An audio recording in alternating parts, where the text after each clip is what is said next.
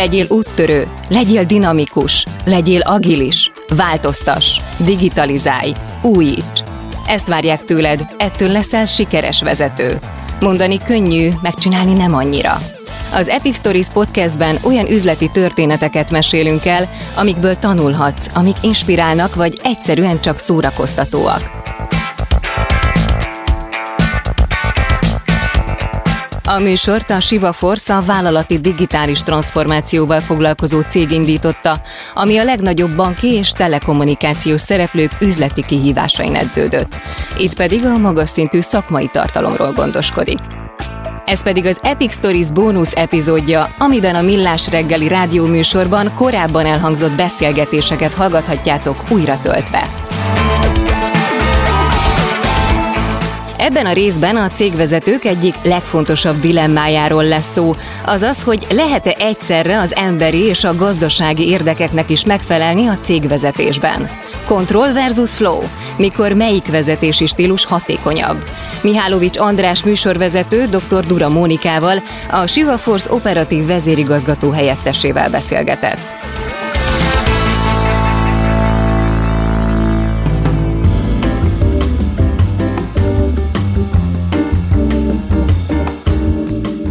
Emberi és gazdasági érdek a vállalatvezetésben. Ezt össze lehet egyeztetni? Szerintünk nem. Itt a nagy harci feladat az ellenkezőjéről meggyőzni minket.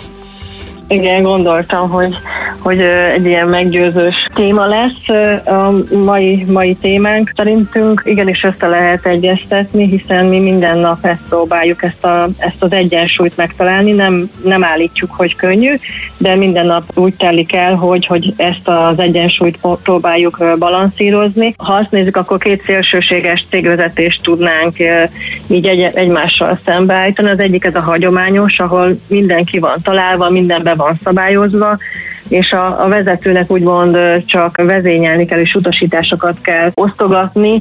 Itt azt feltételezzük, hogy a munkavállalók szabadsága és produktivitása az azzal egyenlő, hogy milyen utasításokat milyen gyorsan tudnak végrehajtani. A másik irány, a másik szélsőség talán az, amikor csak a kreativitásnak engedünk teret, és nem, nem határozunk meg célokat, és inkább, inkább ez, a, ez a szabadság a, a domináns, és mi azt gondoljuk, hogy a kettőt egyensúlyba kell uh-huh. állítani, hogy a kontrollt és ezt a szabadságot egy olyan helyes egyensúlyát megtalálni, amikor mind a kettő tud érvényesülni. Hiszen az hát, nem titok, hogy... Na, ezek az vagyunk. Az első, vagyunk első irány a Millás reggeli Kft. Mihálovics András ügyvezetésével, azt, azt, azt Nem, ismerem. az a második, a kreativitás, mert aha, egyszerűen aha. nem lehet veled bírni, meg a kántorral sem. Na, hát mind a kettő fontos szerintünk. Egyértelmű. De hogy lehet ezeket összehangolni? Hogy lehet kreatív embereket mondjuk szigorú szabálykövetésre és határidők betartására rávenni, és hogy lehet kockákat mondjuk rávenni arra, hogy kicsit művészként flow élménnyel gazdagodva dolgozzanak? Hát mi a, a, a Siva a napi operatív ö, irányítás terén abban hiszünk, hogy hogyha ha célokat meghatározzuk, és azokat minden nap közvetítjük a munkavállalók felé, és ezek nagyon egyértelműek, akkor minden nap ö, megadjuk ezt a tudatosságot, hogy milyen cél felé kell haladni. A célok meghatározásánál ö, ott a nagyon fontos, hogy ezek ilyen fixek, tehát hogy ezek, ezek nem változhatnak menet közben, amíg azt mondjuk, hogy ezek a célok, azokat, azok, azok minden vektor arra kell, hogy mutasson, és adunk ennek az egésznek egy ritmust, úgy működünk, hogy két hetente megállunk, megnézzük, hogy a meghatározott célokat sikerült-e a csapatoknak, meg az embereknek, a munkavállalóknak befutni. Ha sikerült, akkor, akkor örülünk neki, és utána újabb célokat határozunk meg a következő két hétre, és így ennek megvan ez a ciklikussága, hogyha nagyon eltérnénk a céloktól, akkor lehet korrigálni, viszont mindenkinek ezek a merev keretek egyfajta biztonságot is adnak. Uh-huh. Ez nem, nem csak így két hetente van, hanem napi szinten is megvannak ezek a rutinok, és ez a, ez a tudatosság, hogy például mi a napindítókon minden nap elmondjuk, hogy mi a két hetes cél, hogyha valakinek napközben felmerülnének kérdései, vagy kétségei, akkor hogyha ezt a mantrázott célt eszébe jut, akkor, akkor egy csomó kérdést meg tud magának válaszolni, és afelé tud haladni. Uh-huh. Ha pedig nem, akkor meg pedig tud segítséget kérni tőlünk. Ha, uh, igen, és itt jön egy érdekes kérdés, hogyha segítséget kér, mert bizonyos aknákat érzékel, ami miatt mondjuk egy IT fejlesztő nem tud IT-t fejleszteni, akkor ilyenkor mit csinál a menedzsment?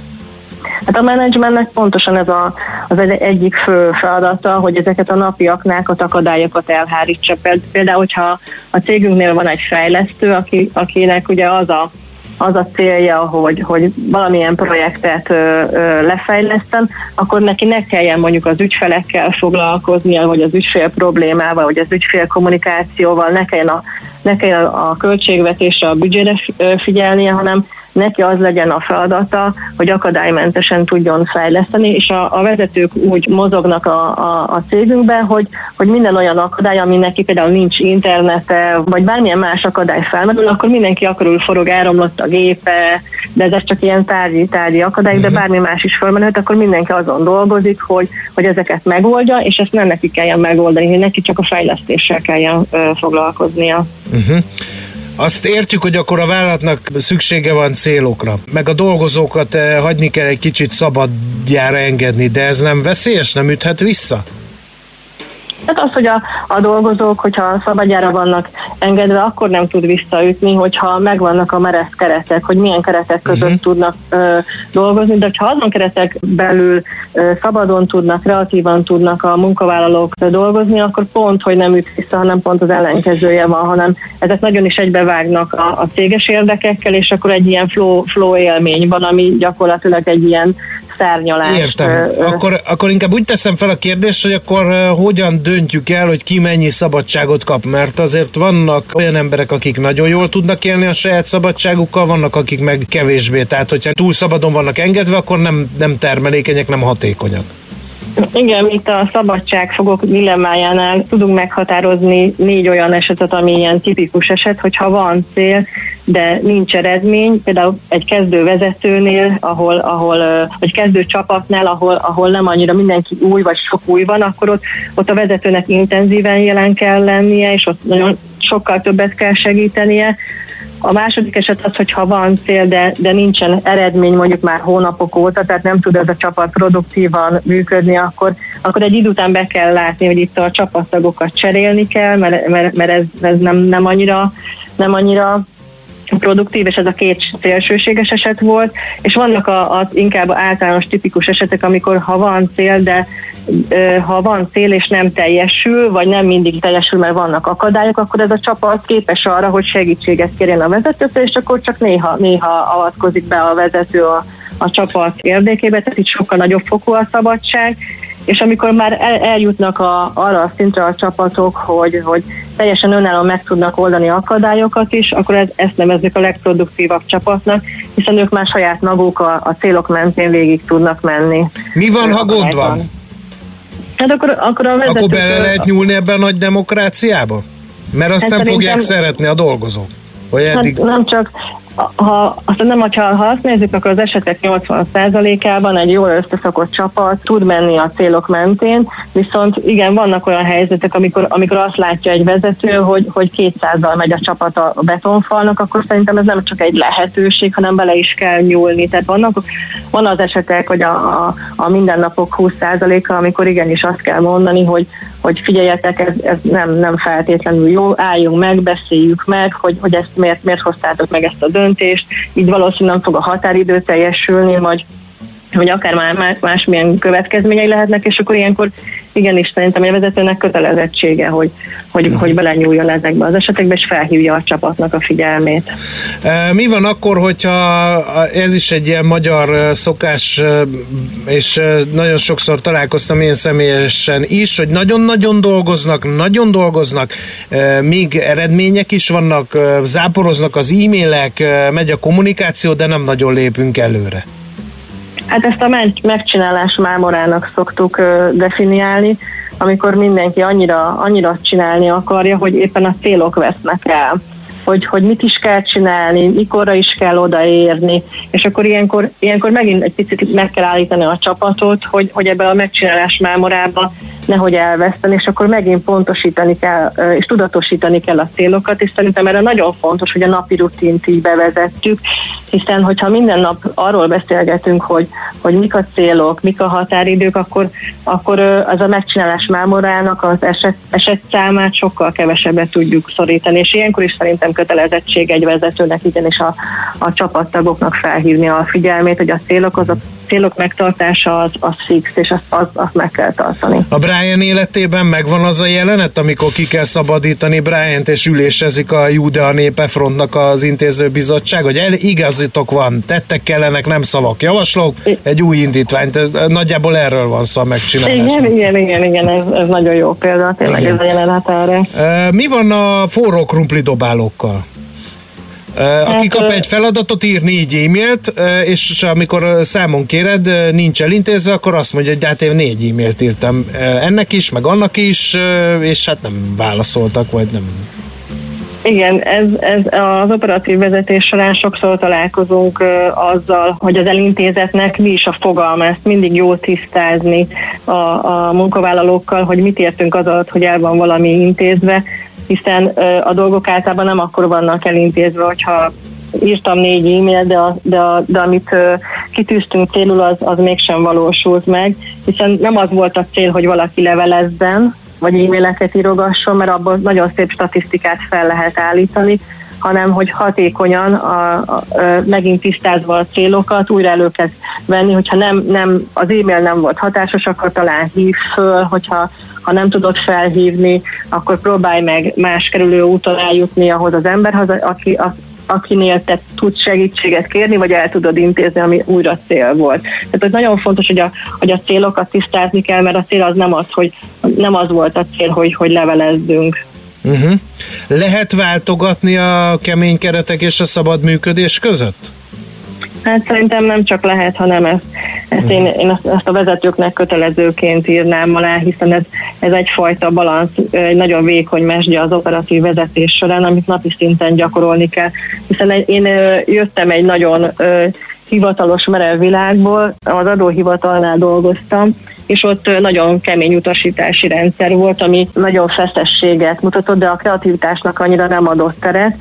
Másrésztről pedig a másik végletet tudnám mondani, amikor meg csak a kreativitás érvényesül, de az ilyen alapvető célok, amiért mondjuk egy vállalkozás létrejött, hogy profitot termeljen, az, az egy ilyen másodlagos, harmadlagos szemponttá válik, és szerintem a két szélsőséget kell napi szinten vegyíteni, hiszen, hiszen ezt ki kell mondani, ez, ez ne legyen tabu téma, hogy egy vállalkozás azért jön létre, hogy, hogy, hogy profitot termeljen, hogy, hogy bizonyos célokat, bevételi és eredményelvárásokat abban az évben azt produkálja, és az operatív vezetésnek ez a nagy kihívása, hogy ez, ezt a kettő balanszot tudja tartani, és mégis, mégis valahogy élhető legyen.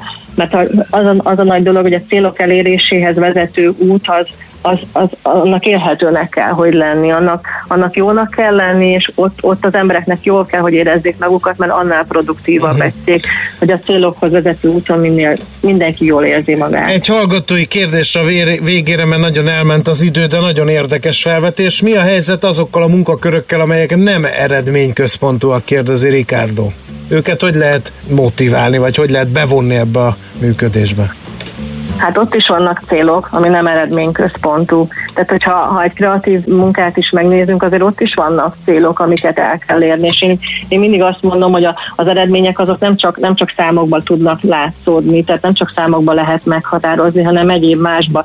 És ezt, hogyha előtte megbeszéljük, lefixáljuk, megegyezünk benne, hogy milyen célokat kell egy kreatív vagy nem eredményközpontú munkavégzés során elérni, akkor utána ezeket a célok, célok mentén kell haladni. Rendben van, nagyon szép szépen köszönjük, és akkor sok sikert kívánunk, szép napot. Köszönöm én is, viszont hallásra. Viszont hallásra. Dr. Dura Mónikával, a Siva Force operatív vezérigazgató helyettesével beszélgettünk.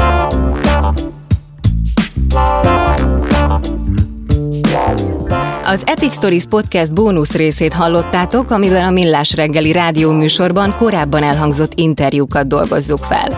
A következő bónusz epizódot két hét múlva, az Epic Stories új teljes epizódjait pedig szeptembertől hallhatjátok. Ha tetszett az Epic Stories, kövess minket a kedvenc podcast lejátszódban, és iratkozz fel az epicstories.hu oldalon, hogy ne maradj le az újabb epizódokról és a további inspiráló történetekről.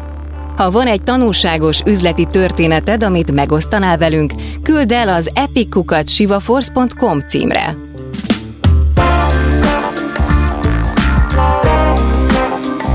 Az Epic Stories tartalmi koncepcióját Dojcsák Dániel készítette, a műsor szerkesztője Zádori László, a vezető szerkesztő Neizer Anita, a gyártásvezető Gröger Dia, a zenei és utómunka szerkesztő Szűcs Dániel, a kreatív producer Román Balázs, a producer pedig Hampuk Rihárd.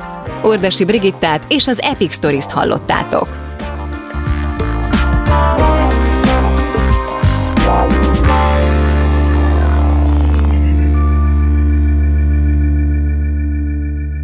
Beaton Studio